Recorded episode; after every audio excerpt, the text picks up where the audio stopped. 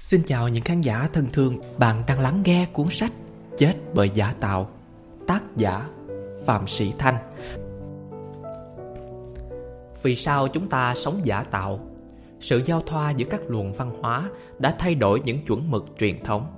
Chuẩn mực cũ mất đi và được thay thế bằng chuẩn mực mới về cái đẹp, đạo đức, phẩm giá, tài năng. Tuy nhiên, những chuẩn mực mới được tạo dựng trên nền tảng của siêu ngã bị lệch lạc, hậu quả của việc đột ngột thay đổi tư tưởng, quan niệm sống. Trước đây, chúng ta sống trong tình cảm tương thân tương ái, cộng đồng hỗ trợ lẫn nhau. Nhưng ngày nay, ai cũng bận rộn kiếm tiền. Nếu có tiền sẽ có được chỗ đứng, không có tiền sẽ bị đào thải. Chúng ta đã ngầm đặt định vị trí quan trọng của đồng tiền. Bất kể con đường chính đáng hay mờ ám, một chút siêu ngã còn sót lại không đủ sức kéo con người ra khỏi sa ngã ngược lại nó được trưng dụng để trở thành vỏ bọc. Thậm chí bị gắn ghép sơ sài để che đậy nhu cầu khát khao sở hữu vật chất. Con người tự lừa phỉnh để trấn an bản thân bằng cái vỏ đạo đức, trong khi cư xử với nhau bằng sự thực dụng, xảo quyệt. Chúng ta bị dắt mũi bởi nhu cầu tham lam. Nó điều khiển cái tôi đang mất đi khả năng nhận thức, lừa phỉnh siêu ngã bằng sự ngụy tạo tinh ranh tuy nhiên, sự thật vẫn luôn là sự thật.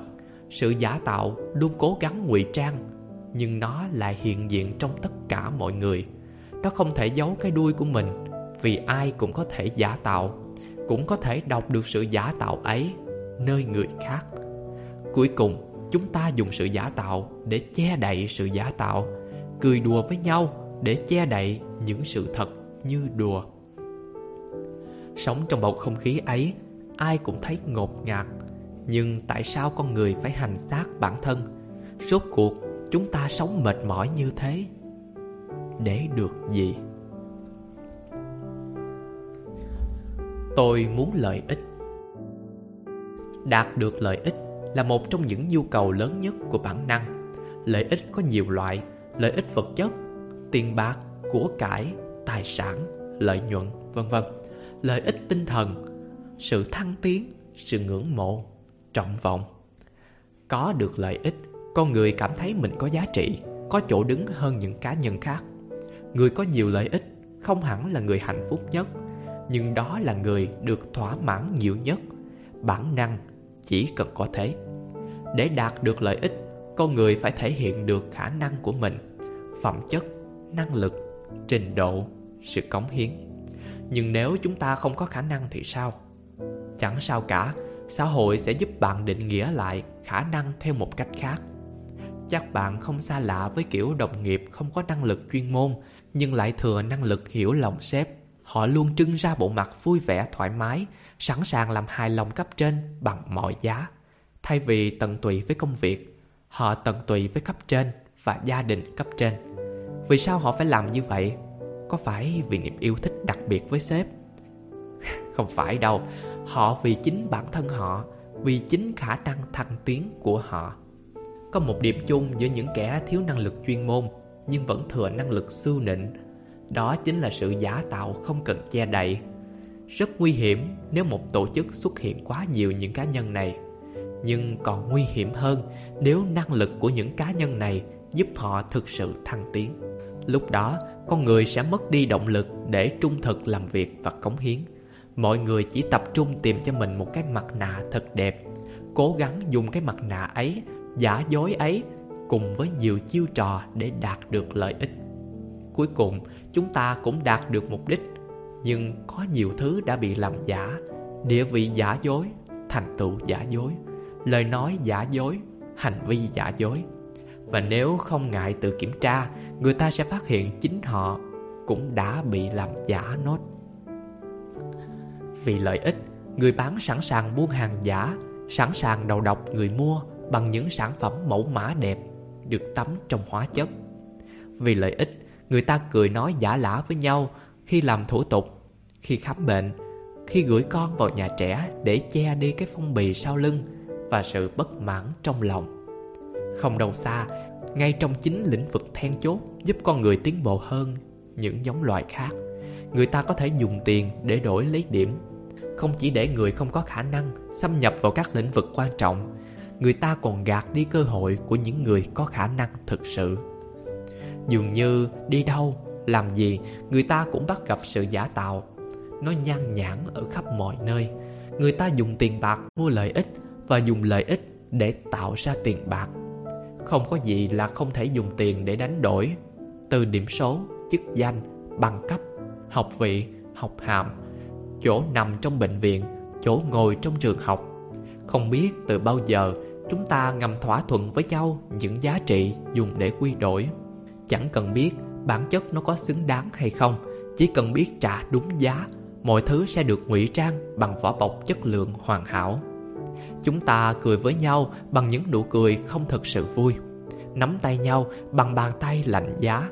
Chúng ta né tránh nhìn vào ánh mắt mà chỉ cố gắng lấp liếm bằng những cái cười gượng gạo khi chỉ còn lại một mình, bạn sẽ nghĩ gì khi xung quanh chỉ là sự giả tạo, là sự thật? Còn mọi sự thật đã bị làm giả để phục vụ cho lợi ích, cho nhu cầu. Chúng ta điên cuồng chạy theo lợi ích vì chúng ta không thể chấp nhận bản thân. Chúng ta không cam tâm khi mình chỉ là anh lính quèn không đủ khả năng thi đậu một bằng cấp cơ bản. Chúng ta không cam tâm khi con em mình yếu kém không đậu nổi một trường đại học. Chúng ta không cam tâm thua cuộc khi cạnh tranh công bằng. Chúng ta không cam tâm đói nghèo trong khi không thể làm giàu chân chính. Những thứ ta đạt được đang phục vụ cho ta, nhưng chẳng có cái nào thực sự thuộc về ta. Ta nghĩ mình đang sở hữu nhiều thứ, nhưng thực chất lại đang mất đi rất nhiều. Chúng ta mất đi tự trọng, mất chuẩn mực và mất đi yếu tố then chốt nhất của đời người, mất cơ hội được sống bằng con người thật. Tôi không thua kém. Tôi có người bạn đi du học về. Anh ấy nói, người việt nam mình lạ quá. Đăng có tấm hình lên facebook, cũng phải mất hàng tiếng đồng hồ để chỉnh sửa cho đẹp. Suy nghĩ status cho hay để đổi lại nhiều lượt like, share. Chúng ta phải bỏ công sức vì trên ấy ai cũng đẹp. Chẳng cần biết ngoài đời mặt có bao nhiêu nếp nhăn, thân hình có bao nhiêu mỡ thừa, nhưng lên hình là phải đẹp. Thị hiếu của chúng ta đổ dồn vào những đường nét ảo trên tấm hình ảo và xem nó như chuẩn mực thật. Nó khiến chúng ta phải làm giả bản thân để đáp ứng thị hiếu đó. Xã hội như vậy có được xem là văn minh hiện đại khi người ta chối bỏ vẻ đẹp của mình vì thị hiếu của đám đông vẻ đẹp có còn là vẻ đẹp tự nhiên hay đã trở thành vẻ đẹp công nghiệp? Nơi trăm người chỉ có một khuôn mặt, một kiểu mắt mũi, một kiểu thân hình. Cái đẹp không còn toát lên từ khí chất, mà từ sự ngồn ngộn đập vào mắt người nhìn. Thậm chí đôi khi, nó cũng chẳng phải là vẻ đẹp thật, mà là cái đẹp đã qua dao kéo chỉnh sửa. Mấy năm trước, sinh viên chúng tôi còn đi xe đạp, còn hồn nhiên trà đá nước mía vỉa hè còn rơm rã chuyện học, chuyện làm, chuyện gia đình và trăm ngàn câu chuyện sinh viên. Tất cả đều rất thật. Còn mấy năm nay, câu chuyện sinh viên không còn xâm tụ nơi quán nước vỉa hè nữa. Nó trở thành câu chuyện được đăng trên các mạng xã hội. Nó trở thành ly nước sang chảnh với dòng chú thích ẩm ờ buổi sáng nhẹ nhàng. Nhưng có thật là nhẹ nhàng không? Khi ly nước ấy bằng tiền cơm cho vài ngày, bằng tiền ăn cho cả tuần của gia đình họ dưới quê. Tôi có mấy anh em đồng nghiệp, tháng nào cũng kêu hết tiền khi vừa lãnh lương được vài bữa. Hỏi ra mới biết, toàn bộ tiền lương đã trả tiền vay tháng trước để đi ăn cưới, để sắm quần áo, để check in hàng quán. Thằng, ôi, chúng ta đang làm gì với tuổi trẻ của mình? Chúng ta đang ganh đua với nhau, điều gì? Tấm áo đẹp, quán ăn sang hay những điều thể hiện đẳng cấp của chúng ta? Có người nói mạng xã hội khiến con người ảo tưởng hơn, giả tạo hơn. Nhưng tôi cho rằng chính chúng ta đã nhuộm màu giả tạo cho mạng xã hội. Bản thân mạng xã hội chẳng thể giả tạo nếu chúng ta không post lên đó những bài đăng trái ngược hoàn toàn với cảnh sống khốn khó hiện tại mạng xã hội cũng chẳng thể giả tạo nếu chúng ta không làm theo tâm lý bày đàn mà cạnh tranh phô trương với nhau cho khỏi kém chị kém anh chính chúng ta không định giá được con người mình nên phải chạy theo chuẩn mực của người khác. Chính chúng ta không đủ tự tin với con người của mình nên phải dựa vào like, share để tìm kiếm sự tự tin. Chính chúng ta không nhìn thấy được chiều hướng phát triển của bản thân nên mới tìm niềm vui bằng cách hưởng thụ trước mắt. Bạn có biết điều gì khiến bản thân thua kém người khác không? Chắc chắn không phải việc bạn không nổi mấy tấm hình check-in ở nước này nước nọ. Cũng không phải việc bạn không có nhà đẹp, xe sang. Mỗi người đều có vị trí của mình Và không thể có chuyện ai cũng sinh ra từ ngay bạch đích. Bạn chỉ thua kém người khác vì không biết mình đáng giá bao nhiêu. Vì không định giá được Bạn mới sẵn sàng bán rẻ bản thân cho những chuẩn mực mà ai cũng hướng tới. Giả sử bạn cố gắng hết mức để dành tiền cho du lịch Mua sắm hay ăn uống. Mọi người trầm trồ, ganh tị trước những tấm hình sống ảo của bạn. Nhưng điều gì sẽ xảy ra tiếp theo? Họ quay về với cuộc sống của họ, công việc của họ, câu chuyện của họ. Còn bạn phải vật lộn với đống nợ rất thật Với căn nhà trọ chật chội, rất thật. Câu chuyện của bạn sẽ bị quên nhanh trong hàng trăm câu chuyện na ná nhau trên mạng xã hội. Nhưng cuộc sống của bạn sẽ còn chật vật kéo dài khi bạn không chịu chấp nhận hoàn cảnh thật sự của mình. Giữa một kẻ sinh ra ngay tại vạch đích và một người sinh ra ở vạch xuất phát, nếu muốn công bằng, ta không thể rút gọn, chớp nhoáng theo kiểu anh có gì? Tôi sẽ cố gắng có thứ ấy cho bằng được. Công bằng chỉ đến khi bạn chấp nhận vị trí của mình và nỗ lực làm việc để thu ngắn khoảng cách với kẻ sinh ra ở vạch đích. Đừng nhầm lẫn giữa phấn đấu và đua đòi đừng ngụy biện cho sự hơn thua của mình là quyền hưởng thụ. Khi người ta còn tay trắng, cuộc sống hưởng thụ chỉ là sống ảo. Tôi cần vỏ bọc. Khi càng ngày, xung quanh càng có nhiều người sống giả tạo, người ta sẽ càng ít khi sống thật với cảm xúc của mình. Mỗi người đều cố gắng dùng những vỏ bọc khác nhau để che giấu những suy nghĩ thực sự một trong những biểu hiện phổ biến nhất chính là cố gắng đè nén nhu cầu của bản năng. Chúng ta cố gắng vớt phát những lời hay ý đẹp của siêu ngã để công kích, bài xích những người có được điều kiện mà chúng ta hằng mơ ước. Chúng ta nghĩ mình là người chuẩn mực, đạo đức. Tuy nhiên, chúng ta mới chính là những nạn nhân đầu tiên của sự giả tạo.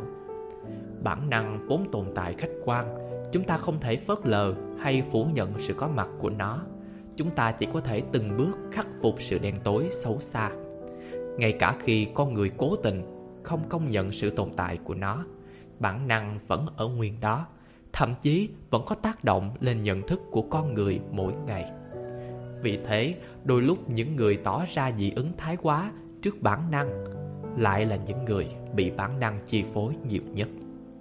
Người thoá mạ xem thường vật chất, tỏ ra khinh bỉ người giàu, đôi khi lại là người rất coi trọng vật chất. Khi không được thỏa mãn nhu cầu, cái tôi của họ hình thành trên cơ chế phản ứng ngược. Họ biểu hiện ra bên ngoài bằng hành động, lời nói trái ngược với mong muốn thực sự của mình. Bạn có thể chứng kiến hiện tượng này rõ ràng nhất trên các trang mạng xã hội, nơi một số người cố gắng thỏa mãn nhu cầu được là trung tâm, được khen ngợi nên cố gắng trưng lên những tấm hình xinh đẹp nhất, sành điệu nhất của mình những người còn lại sẽ tương tác bằng cách để lượt yêu thích và những lời bình luận. Một số người bày tỏ ngưỡng mộ, thần tượng, nhưng bên cạnh đó cũng không thiếu người phê phán chăm chọc. Không hiếm thấy những lời lẽ đau to búa lớn, kiểu vạch lá tiệm sâu để hạ bệ người trong cuộc. Một số người còn dùng luân lý, đạo đức để dạy dỗ, công kích nhân vật chính. Thực ra, chỉ trích người khác sẽ tiền, đâu làm bạn đắt giá hơn chê bai người khác ngu muội đâu làm bạn thông thái hơn. Bạn chỉ đang tạo cho mình một vỏ bọc nhân danh chính nghĩa. Sự thật là bạn cũng muốn được đứng ở vị trí ấy, muốn được hưởng thụ những gì mà người khác đang có đến chết đi được. Bạn xỉa sói, cho rằng người khác giả tạo, nhưng thực ra bạn cũng không thành thật với bản thân mình được bao nhiêu. Người càng chỉ trích điên cuồng, càng cho thấy sự điên tiết, đố kỵ của chính họ chứ không phải là sự hiểu biết đúng đắn. Người không để tâm ganh ghét sẽ cư xử ôn hòa, có chừng mực. Chứ không nhân danh điều này hay điều kia để hạ thấp giá trị người khác. Vậy nên, những tấn bi hài kịch mà chúng ta vẫn thường thấy trên mạng xã hội thực ra chỉ là sự đấu tố giữa những con người giả tạo. Một bên là người giả tạo với người khác, còn một bên là người giả dối với chính bản thân mình.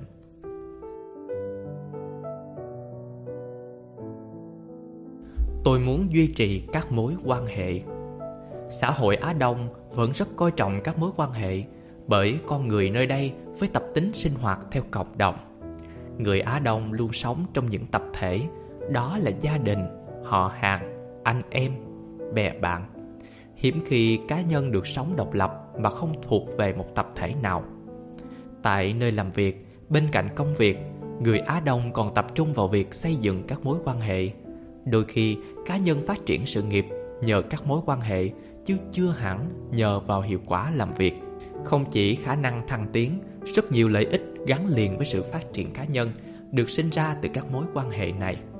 Nếu một cá nhân có nhiều mối quan hệ tốt, người đó có thể tìm được những cơ hội kinh doanh, sinh lời khủng.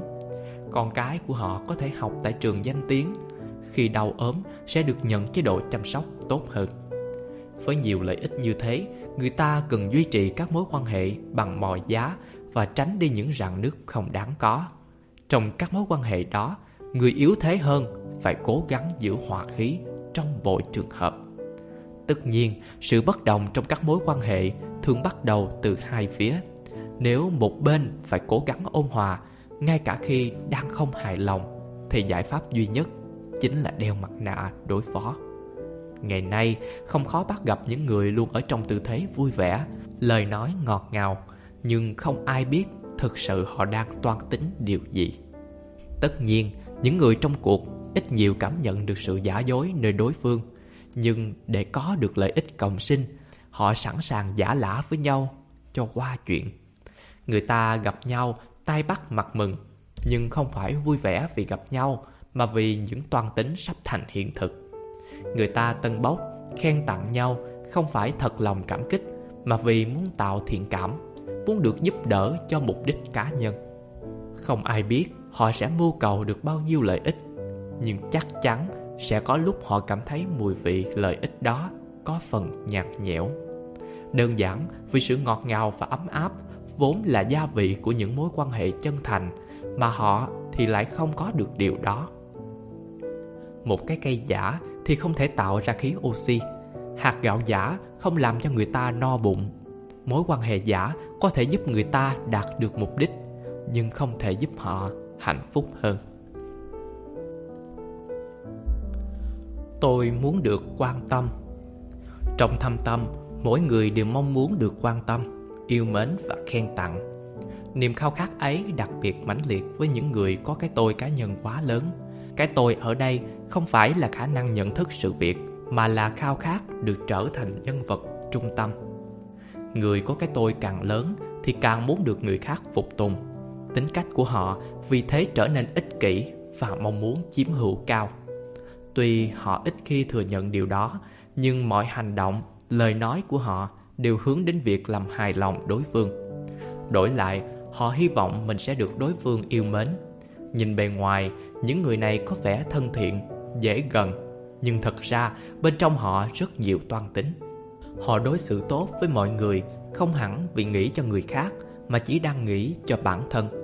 Họ cố gắng yêu thương hết thảy để được yêu thương. Tất nhiên, trong số đó có những người họ thật lòng quan tâm. Nhưng cũng có người họ chẳng có nhiều thiện cảm. Họ có thể cười ngặt nghẽo với câu chuyện của bạn, trong khi thực tế họ cảm thấy nhạt nhẽo và chẳng có gì thú vị. Họ cũng có thể thường xuyên thăm hỏi bạn, nhưng không hẳn vì tình cảm. Chỉ đơn giản là họ đang muốn duy trì sự kết nối để đảm bảo bạn không quên quan tâm họ khi cần. Mặt khác, những người có cái tôi muốn được làm trung tâm cũng thường tỏ ra là người cao thượng. Họ sẽ không bao giờ thể hiện mình đang ganh tị với ai đó hoặc không vừa lòng với một vấn đề nào đó. Họ có thể không hạnh phúc trong các mối quan hệ, nhưng vẫn thể hiện tình yêu thương với hết thảy mọi người. Lúc trước, tôi có một người đồng nghiệp rất tuyệt. Anh ấy luôn sung phong làm việc lặt vặt cho cả nhóm, như mua đồ ăn trưa, mua thức uống hay giúp hoàn thành một số deadline. Anh ấy nhớ đến ngày sinh của mọi người. Khi có ai đau ốm, anh ấy đều là người đầu tiên hỏi thăm, giúp đỡ. Chưa bao giờ anh ấy tỏ vẻ cáu gắt hay giận dữ với mọi người chỉ luôn kể với chúng tôi gia đình hạnh phúc của mình. Hầu như mọi người đều có thiện cảm với anh. Cho đến một ngày, văn phòng chúng tôi nhận được cuộc gọi của mẹ anh. Lúc đó chúng tôi mới hay, hơn một năm nay, anh không về nhà và em trai đang nằm viện. Anh sống xa cách với gia đình và không thường về thăm bố mẹ. Điều này hoàn toàn khác với những gì chúng tôi vẫn thường được kể, rằng anh yêu bố mẹ ra sao, quan tâm em trai thế nào thực ra những gì anh thể hiện với chúng tôi chỉ để muốn có thiện cảm của mọi người. Sau đó, chúng tôi tiếp tục sững sờ khi biết rằng anh đem bí mật của người này kể cho người khác nghe, rồi cùng bàn tán. Thậm chí, anh còn chê bai tính cách, ngoại hình của một số đồng nghiệp được anh vui vẻ giúp đỡ mỗi ngày. Chúng tôi chợt nhận ra chẳng ai có thể làm tất cả hài lòng, cũng chẳng ai có thể yêu mến tất cả chúng ta sẽ có tình cảm đặc biệt với một số người, cũng luôn có một vài người khiến chúng ta ghét cay, ghét đắng. Vì vậy, nếu có người tỏ ra thân thiện và vui vẻ với tất thảy mọi người, gần như chắc chắn người đó đang không thành thật với lời nói và hành động của mình. Tâm lý con người cho chúng ta biết một sự thật hiển nhiên. Ai cũng có lúc vui, lúc buồn, lúc giận dữ, lúc ôn hòa lúc thân thiện, lúc xa cách. Người bộc lộ được từng ấy tính cách mới là người có cảm xúc thật, không giấu giếm, không giả tạo. Trong các mối quan hệ, ai cũng thích người vui vẻ hoạt bát. Chẳng ai thích người hay khó chịu cau có. Tuy vậy, chúng ta vẫn tỉnh táo để xem xét vấn đề. Tôi từng được xem một bộ phim về những người hàng xóm xấu tính, hay những người đối xử với nhau rất tệ, thường xuyên gắt gỏng khó chịu với nhau. Nhưng khi một người trong số họ gặp chuyện, những người còn lại đã không ngại ngần, cùng chung tay giúp đỡ. Vậy mới biết cuộc sống nơi con người cố gắng tạo ra cho mình vẻ ngoài thân thiện. Trong khi bản thân suy nghĩ ích kỷ, chỉ muốn vung vén cho mình thực sự, không bằng cuộc sống nơi con người sống thật với cảm xúc vui buồn, yêu thương, chán ghét của bản thân. Một mối quan hệ có thể căng thẳng nếu cả hai đều bộc lộ cảm xúc thật. Nhưng qua thời gian, chính sự thành thật sẽ giúp mọi người thấu hiểu lẫn nhau.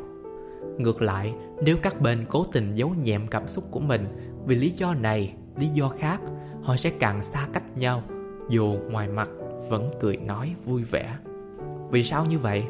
Trực giác con người rất nhạy bén, chúng ta hoàn toàn đọc được toan tính của đối phương, nên đừng cố gắng ngụy trang bằng vẻ ngoài để lấy lòng người khác có thể bạn cũng đáp lại bằng sự quan tâm, nhưng đó không phải là sự quan tâm thành thực. Bởi lẽ ngay từ ban đầu, bạn đã quan tâm đối phương bằng sự giả dối. Hãy luôn ý thức rằng người đối diện của bạn có trái tim và tâm hồn nhạy cảm giống như bạn. Vì thế, để nhận được cảm tình thực sự, bạn không thể đối xử với họ bằng sự giả dối. Bạn chỉ cần quan tâm họ bằng trái tim thành thật giống như là bạn đang quan tâm chính bản thân mình. Tôi không muốn bị đào thải. Một số người dùng sự giả tạo để duy trì hình ảnh tốt đẹp trong các mối quan hệ. Các nhà nghiên cứu gọi đó là hội chứng người tốt. Hội chứng của những con người luôn làm hài lòng đối phương. Họ là những người luôn cố gắng tạo ra bầu không khí hòa bình, ngụy tạo vẻ ngoài thân thiện, luôn tán đồng ý kiến số đông mặc dù đôi khi họ hoàn toàn không đồng ý với những ý kiến đó, sở dĩ họ phải sống khác với suy nghĩ của mình vì họ thiếu tự tin. Họ sợ bản thân có thể bị đào thải, bị xa lánh nếu chống đối lại tập thể. Những người đó không xấu, nhưng cái tôi của họ không đủ lớn để khẳng định quan điểm cá nhân. Vì thế, họ cũng không biết cách làm chủ các mối quan hệ thay vì điều khiển các mối quan hệ họ để cho các mối quan hệ điều khiển mình. Trong xã hội hiện nay, có rất nhiều mối quan hệ thiếu lành mạnh, nhưng chúng ta ngầm thỏa hiệp với nhau những điều không thành thật để đổi lấy một chỗ đứng trong cộng đồng, một vị trí trong đám đông. Dù cộng đồng ấy, đám đông ấy đã trở nên mù quáng. Nếu một xã hội có quá nhiều người rơi vào hội chứng người tốt, xã hội đó đã thất bại trong việc đào tạo con người đó không phải là xã hội. Nơi con người được tự do phát triển, họ bị gò ép vào những khuôn khổ nhất định. Ví dụ, họ không được tự do lựa chọn nghề nghiệp theo đam mê, sở thích mà phải tuân theo thị hiếu của số đông. Hồi còn là sinh viên, tôi có một người bạn vẽ rất đẹp, nhưng lại theo nghề luật. Hỏi ra mới biết, gia đình nhất quyết không cho bạn theo học thiết kế vì nghĩ nó quá nghệ thuật. Mà nghệ thuật, theo quan điểm truyền thống đó là một nghề bấp bênh. Bạn tôi bị ép phải theo học ngành mà bạn không hề yêu thích. Sau khi tốt nghiệp thì còn được thu xếp ổn định cho một chỗ làm. Công việc khô khan, kỷ luật đã khiến một người có tâm hồn khoáng đạt bị sốc. Bạn không thể thích nghi và dần dần trở nên trầm tính. Sự hoạt bát vui vẻ ngày trước không còn. Chỉ còn lại sự chịu đựng, mệt mỏi và phó mặc cho cuộc sống có lần bạn tâm sự với tôi rằng, không biết mình có đang sống giả tạo không? Khi cứ phải vui vẻ sởi lợi với những người mình không có thiện cảm. Khi cứ phải cười xòa cho qua trước những việc tiêu cực mà bản thân vô cùng khinh bỉ. Ngoài mặt, bạn là một người tốt, một người ôn hòa. Bạn có được vị trí nhất định trong tập thể. Nhưng bên trong, bạn lại chán ghét bản thân. Chán ghét cuộc sống đã không cho bạn cơ hội được sống bằng gương mặt thật. Thông qua công việc, tính cách và năng lực của chúng ta đã được định hình, giá trị của chúng ta được bộc lộ. Đối với những người vốn đã bị ép vào khuôn khổ từ sớm, cá tính đặc trưng không chỉ có dịp bộc lộ, rất khó để được phát triển toàn diện, trong môi trường được chỉ định sẵn. Dần dần, họ mất đi niềm tin ở bản thân và ngại ngùng thể hiện cái tôi của mình một người luôn nghĩ mình vô dụng, bất tài, sẽ không đủ can đảm đi ngược lại số đông. Khi bắt gặp những chuyện sai trái, họ thường tản lờ cho qua chuyện, thậm chí bỏ qua lương tri để hùa theo đám đông mù quáng. Những cá nhân này không phải là tác nhân chính gây nên thả hóa của xã hội, nhưng bản thân họ lại buông xuôi cho cái vô tri phát triển. Đến đây, hãy dừng lại một chút thử tưởng tượng một xã hội đa phần con người sống giả dối để đạt được lợi ích. Một số khác gay gắt lên án, nhưng không phải vì nhận thức đúng sai, mà vì đố kỵ, ganh ghét. Số còn lại chỉ biết núp vào vỏ bọc an toàn, thậm chí sẵn sàng bỏ qua cái tôi cá nhân để thỏa hiệp, dung dưỡng cho cái xấu lòng hành. Không thể nói trước, xã hội ấy sẽ đi về đâu, nhưng có thể tới một ngày nào đó, người ta sẽ chấp nhận sự giả tạo như một phần của xã hội. Người ta giả tạo nhưng lại không nhận ra sự sai trái khi sống giả tạo.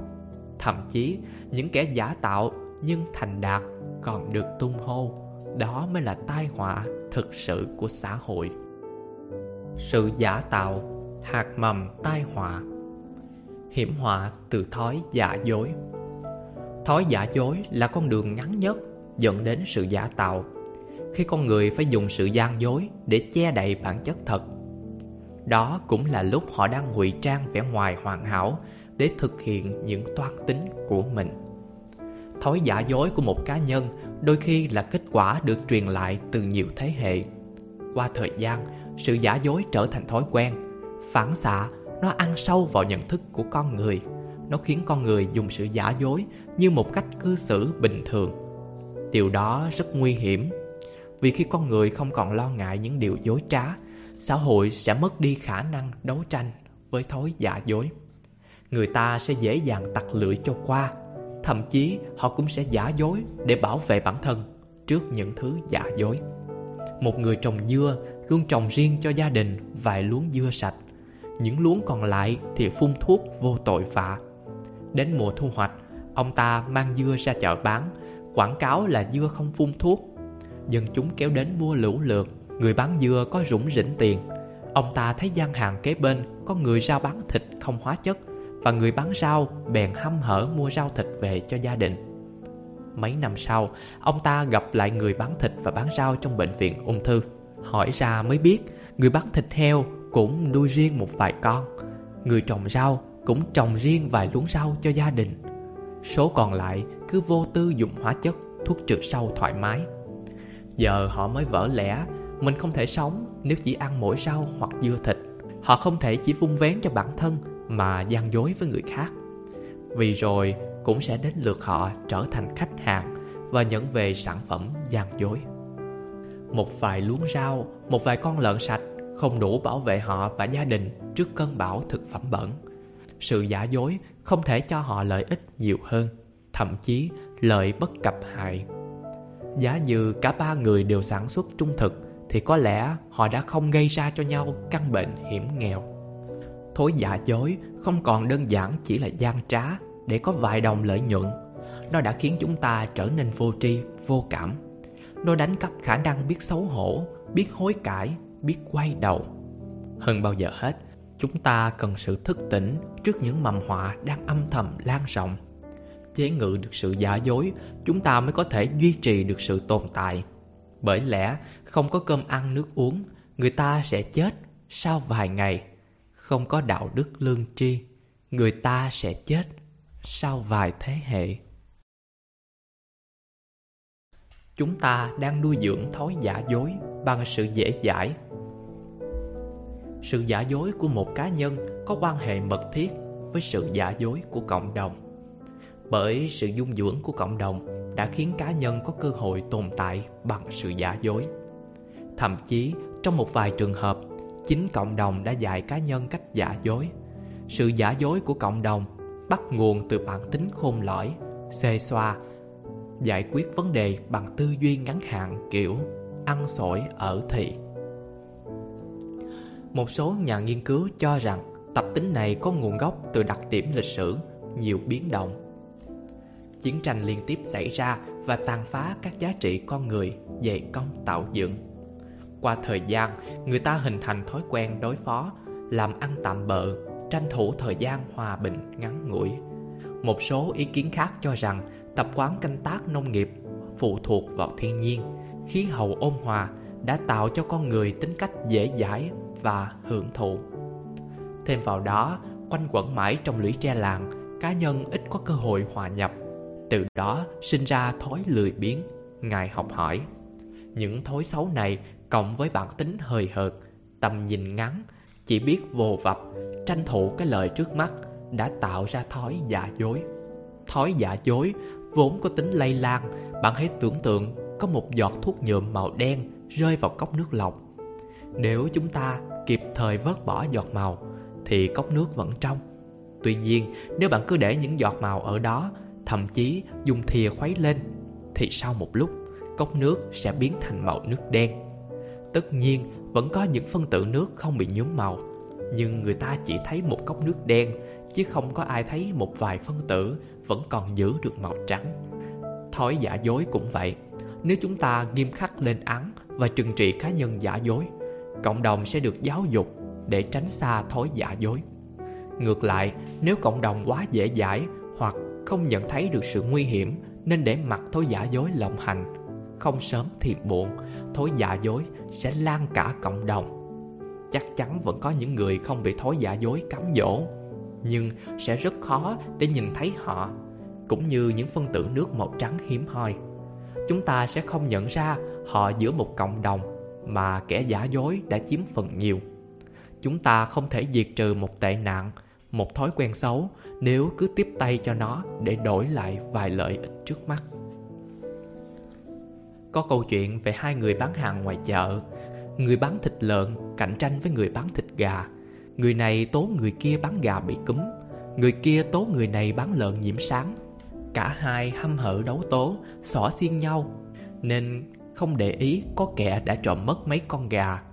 Còn người mua thịt lợn thừa cơ lộn xộn đã cầm thịt đi mất mà không trả tiền. Cuối cùng, cả bốn con người giả dối cũng bị thiệt hại. Một người mất gà, một người mất thịt, hai người còn lại mất sức khỏe vì quả thật gà và lợn đều bị nhiễm bệnh. Đám đông bàng quan như đang xem một vở kịch. Chẳng ai thèm tri hô kẻ trộm lấy mất hàng, cũng chẳng ai buồn tố cáo hai người bán thực phẩm bẩn. Họ chẳng hơi đâu làm chuyện không công. Họ thừa biết ai là người bán hàng gian dối nên chỉ cần đi mua ở nơi khác là xong. Nếu có người không biết nên mua nhầm thịt bẩn Thì cũng chẳng ảnh hưởng gì đến lợi ích của họ. Vì mọi người đều giữ suy nghĩ ấy, Nên chẳng ai thèm tố ai. Thịt bẩn vẫn tồn tại, Người mua vẫn còn nguyên nguy cơ bị lừa dối. Trong xã hội có kỷ luật nghiêm khắc con người rất coi trọng chữ tín sự giả dối có thể bị trừng phạt và lên án nặng nề, khiến người ta không dám tìm cách gian lận lâu dần hình thành tính cách trung thực. Nhờ đó, cả cộng đồng được hưởng lợi. Ngược lại, trong những xã hội dễ dãi, với thói gian dối, người ta thường tìm kiếm những nơi họ biết rằng an toàn để mua hàng. Tuy nhiên, thực tế chẳng có nơi nào thực sự an toàn. Vì chẳng ai thèm quan tâm bài trừ việc bán hàng gian dối, nên người bán sẽ có xu hướng bưng bít, sao ra khỏi bị lộ tẩy. Chứ không phải cố gắng bán hàng chất lượng người bán cứ bán, người mua cứ mua. Với niềm tin mong manh rằng mình đang mua hàng thật. Khi phát hiện mình bị lừa, người ta cũng chẳng thèm cảnh báo nhau, chẳng thèm tố cáo và trừng phạt sự giả dối. Dường như trong những cộng đồng dễ dãi với thói gian dối, người ta chỉ tố cáo nhau khi cần hạ bệ, hòng tránh đoạt lợi ích. Nếu không đụng chạm đến lợi ích cá nhân, họ sẽ dễ dàng chấp nhận sự xuề xòa, cả nể. Họ cho rằng vạch trần sự giả dối cũng như vạch áo cho người xem lưng. Bản thân chẳng có lợi ích gì, còn chuốt thêm rắc rối. Sự dễ dãi có phần ích kỷ đã dung dưỡng và hình thành thói quen buôn bán gian lận. Cuối cùng, cả cộng đồng đều bị thiệt hại. Cách suy nghĩ bàng quan, thờ ơ đó có phản ánh một nghịch lý tồn tại nghìn năm nay. Trong những cộng đồng sống theo kiểu quần cư, con người sống dựa vào tập thể nhưng lại vô cùng ích kỷ khi gặp vấn đề liên quan đến lợi ích. Cộng đồng ràng buộc cá nhân phải sống theo quy tắc của tập thể, nhưng trong chính những cộng đồng ấy, ta lại thấy thiếu vắng khái niệm lợi ích chung. Mỗi cá nhân chỉ cố gắng vung vén cho lợi ích của mình. Họ không nhận ra mối quan hệ giữa lợi ích chung và lợi ích cá nhân. Họ không biết rằng lợi ích cá nhân tồn tại phụ thuộc vào lợi ích chung về lâu dài, nếu lợi ích chung bị xâm phạm, lợi ích cá nhân sẽ không được bảo đảm. Ai cũng biết điều đấy, nhưng chắc chắn vẫn sẽ có người tặc lưỡi cho rằng biết đâu cái không may chỉ rơi trúng vào người khác, còn mình thì sống bình an. Đó là suy nghĩ ích kỷ, lạc quan tếu. Nó phản ánh suy nghĩ hẹp hòi, chỉ biết co cụm vung vén cho mình, chứ không quan tâm đến lợi ích của tập thể. Họ không nhận ra rằng một khi xã hội tràn ngập thức ăn bẩn, thì nguy cơ sẽ không chừa bất cứ ai. Rủi ro chia đều cho cả cộng đồng. Và dĩ nhiên, mỗi người, ai cũng có phần. Vì sao con người ta nói dối nhiều hơn? Trước hết, chúng ta cần phân biệt thái độ đối với thói giả dối và với con người giả dối. Cần thống nhất rằng bản thân thói giả dối là thói quen xấu nó xuất phát từ bản năng ham muốn, được thỏa mãn nhu cầu, nhưng lại không cố gắng, chỉ muốn đi đường tắt, ít hao tốn sức lực của con người. Thói giả dối càng phổ biến trong xã hội thì càng cho thấy các mô phạm đạo đức của xã hội đó đang gặp vấn đề. Dù trong bối cảnh nào đi nữa, thực tế vẫn cho về một kết quả, đó là con người và thói giả dối dần dần dung hòa làm một. Đối với những xã hội kỷ luật cao thói giả dối chỉ tồn tại như những trường hợp cá biệt. Nhưng khi xã hội đang khủng hoảng, thói giả dối trở thành hiện tượng phổ biến, đến mức nhìn đâu người ta cũng thấy con người giả dối. Trong hoàn cảnh đó, con người thường có xu hướng không quan tâm lên án thói giả dối, mà chỉ tấn công vào một vài cá nhân giả dối. Vì sao lại như vậy? Khi thói giả dối lộng hành, các giá trị sẽ bị đảo lộn, trắng biến thành đen, xấu biến thành tốt vô dụng trở thành tài năng. Sự giả dối có thể hái ra tiền, tạo ra quyền lực và sự thịnh vượng cho cá nhân. Nhận thức của cộng đồng vì thế sẽ bị ảnh hưởng. Lúc này, cái họ nhìn thấy không phải là sự nguy hiểm, mà là lợi ích có được từ thói giả dối. Suy nghĩ đó khiến con người cảm thấy phẫn nộ với những cá nhân giả dối, mà quên đi kẻ gây rối thực sự cần bị bài trừ tận gốc. Chính là thói giả dối chẳng hạn chúng ta mỉa mai những kẻ mua gian bán lận, gây hại cho cộng đồng. Nhưng thực tế, kẻ nguy hiểm đứng sau cần bị tiêu diệt, chính là thói ăn sổi ở thị. Chỉ ham thích lợi ích ngắn hạn, chứ không biết đầu tư thời gian, công sức để tạo ra những giá trị dài lâu. Chúng ta thường tập trung công kích một vài cá nhân, ăn nên làm ra, nhờ thói giả dối. Nhưng chúng ta không nhận ra những cá nhân ấy trong xã hội rất nhiều. Có vô số người muốn trở thành nô lệ cho thói giả dối Để được lợi ích. Vì thế, để tiêu diệt vĩnh viễn thói giả dối Con người không thể nhắm vào từng cá nhân Mà nên nhắm vào thói giả dối Kẻ giật dây thực sự. Khi chăm chăm chỉ trích Mà sát một số kẻ giả dối phản ứng của chúng ta chỉ dừng lại ở mức độ bất mãn chán nản dè biểu miệng mai. Đó không phải là thái độ kiên quyết chống lại thói giả dối. Nó chỉ thể hiện sự bất lực, cay đắng trước thói giả dối. Thậm chí có người còn thể hiện sự cay cú, ganh tị vì những người được ngồi mát ăn bát vàng. Thói giả dối chỉ mất đi khi chúng ta thực sự thấy xấu hổ, bất bình trước những tác hại mà nó mang lại. Thói giả dối chỉ mất đi khi người ta nghiêm khắc bài trừ sự giả dối, Chứ không chỉ tập trung công kích vào một vài cá nhân giả dối. Dĩ nhiên, cá nhân giả dối phải bị trừng phạt. Tuy nhiên, cộng đồng phải nhận thức đó là một bài học Một tấm gương xấu không được noi theo Chứ không phải trừng phạt để cộng đồng cảm thấy hả hê, thỏa mãn. Hãy trả lời thật lòng. Khi điên cuồng mạt sát kẻ khác bạn có cảm thấy bất bình do đạo lý bị chà đạp công bằng xã hội bị xâm phạm hay bạn bất bình vì những kẻ đó có được lợi ích? Không phải ai cũng dễ dàng có được. Khi người ta đấu tranh nhưng không quan tâm đến chính nghĩa, mà chỉ quan tâm đến những lợi ích không chính đáng, thì cuộc đấu tranh đó chỉ là những tiếng nói hơn thua, chứ không phải là tiếng nói chính nghĩa. Cách đấu tranh đó chỉ có thể hạ bệ một vài cá nhân xấu xa, chứ không thể tấn công vào hệ tư tưởng xấu xa. Mầm móng cái xấu vẫn tồn tại trong xã hội khi có đủ điều kiện, nó sẽ lại trỗi dậy, thậm chí mạnh mẽ và tinh vi hơn trước. Đó là nguyên nhân khiến thối gian dối trong xã hội. Chẳng những không mất đi mà còn phát triển ngày một lớn mạnh. Nó bén rễ, ăn sâu vào suy nghĩ của nhiều người. Và vào đúng thời điểm thích hợp, nó sẵn sàng biến họ thành kẻ giả dối. Bạn vừa lắng nghe chương 1 cuốn sách Chết bởi giả tạo, Tác giả Phạm Sĩ Thanh. Mời bạn cùng đón nghe chương 2 Đừng quên comment góp ý dành cho kênh các bạn nhé. Xin chào và hẹn gặp lại. Nếu có thể, rất mong nhận được sự donate ủng hộ của các bạn. Thông tin donate có để ở dưới phần miêu tả Để có thêm kinh phí duy trì việc đọc. Xin cảm ơn các bạn rất nhiều. Xin chào và hẹn gặp lại.